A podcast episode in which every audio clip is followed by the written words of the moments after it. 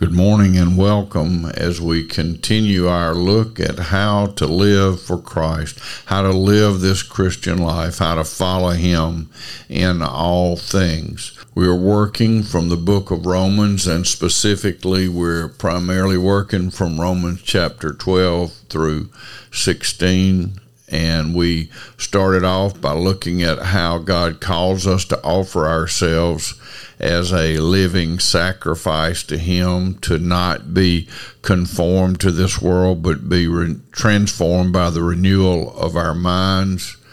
Uh, how we should not think of ourselves more highly than we ought to think, but each one of us should think of ourselves properly with sober judgment according to the measure of faith God has assigned, recognizing that God is God and we are not, that we all have sinned and fallen short of the glory of God, that we have nothing by which to claim any place before God except the blood of Jesus Christ, the finished work of Christ on the cross, his death, burial, resurrection, ascension, and he's coming back. Amen. So we pick up today in verses 4 and 5 of Romans chapter 12. For as in one body we have many members, and the members do not all have the same function, so we, though many, are one body in Christ and individually members one of another. May God bless this reading of His holy word. Romans chapter 12, verses 4 and 5. Paul gives us an example here that we can easily understand. That is just to look at our own body, and it's made up of many different parts, uh, and all those parts don't have the same function. The ear hears and the eye sees. There's nothing wrong with the ear because it can't see. It wasn't created to see, it was created to listen, to hear but the eye was created to see. But the hand is different than both of them. The hand has many different functions. It is to reach out to God, it is to reach out to others, to help others. The feet carry us where God wants us to go. The heart beats so that the rest of the body can function. Uh, the mind is what we assign over to God that He can direct our thoughts as we trust in Him with all of our hearts. So we could go on and on, but all of the members of the body have different functions.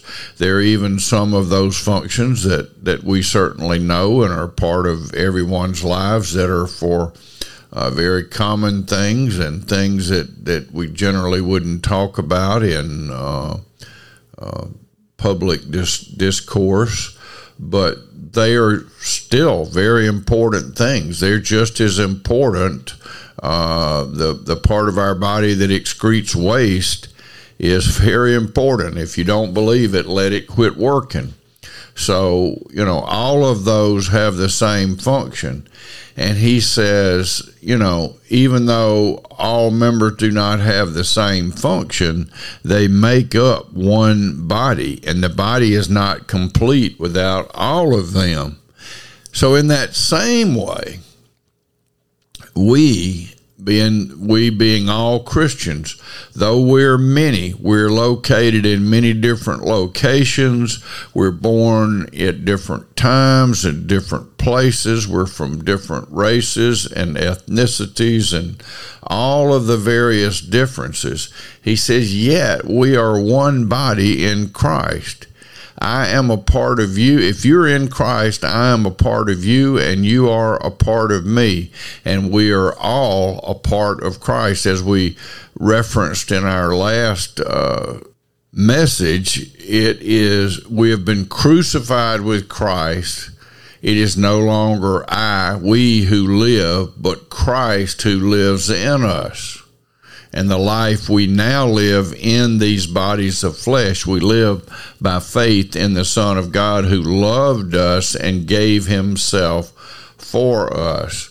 So we don't all have the same function. We don't all live in the same location. We don't all speak the same language, but we are members of the one body in Christ. The church is not a building. The church is all believers alive on the earth today. The church is every born again Christian and we are, he says, individually members one of another, making up one body, the body of Christ. So we are individually members one of another. I'm a member of you, and you are a member of me if we're born again Christians. And by grace, I know that I am, and I pray that you are. And if you're not, then I pray that today would be the day of salvation. Today would be the day when you would put your trust in the finished work of Jesus Christ, who said from the cross, It is finished, paid in full. He's paid for my sin and yours, so that we can be justified, made right with God, brought back to God, reconciled to God through the blood of Jesus Christ, not by anything we've done. So we're members if we've been born again, members of one another. And if if we see people who are not born again, then we want them to become members. We want them to to receive the gift of life by grace alone, a gift from God through faith alone uh, trust in the Lord Jesus Christ. There's no other way, there's no other name given by which we may be saved.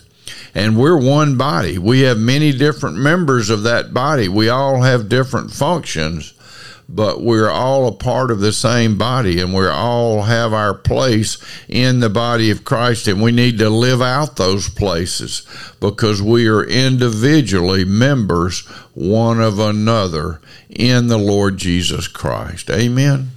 Let's pray. Lord, help me, help each of us to know that we're created to be in you, to be reconciled to you through Jesus Christ, to be made right with God, to become members of a body, a body known as the body of Christ. There are many members, but one body, and we are individually members one of another. Help us, Lord, in, in our weakness to live all in for you. Help us to to be loving and caring and concerning for the other parts of our body, our body in Christ.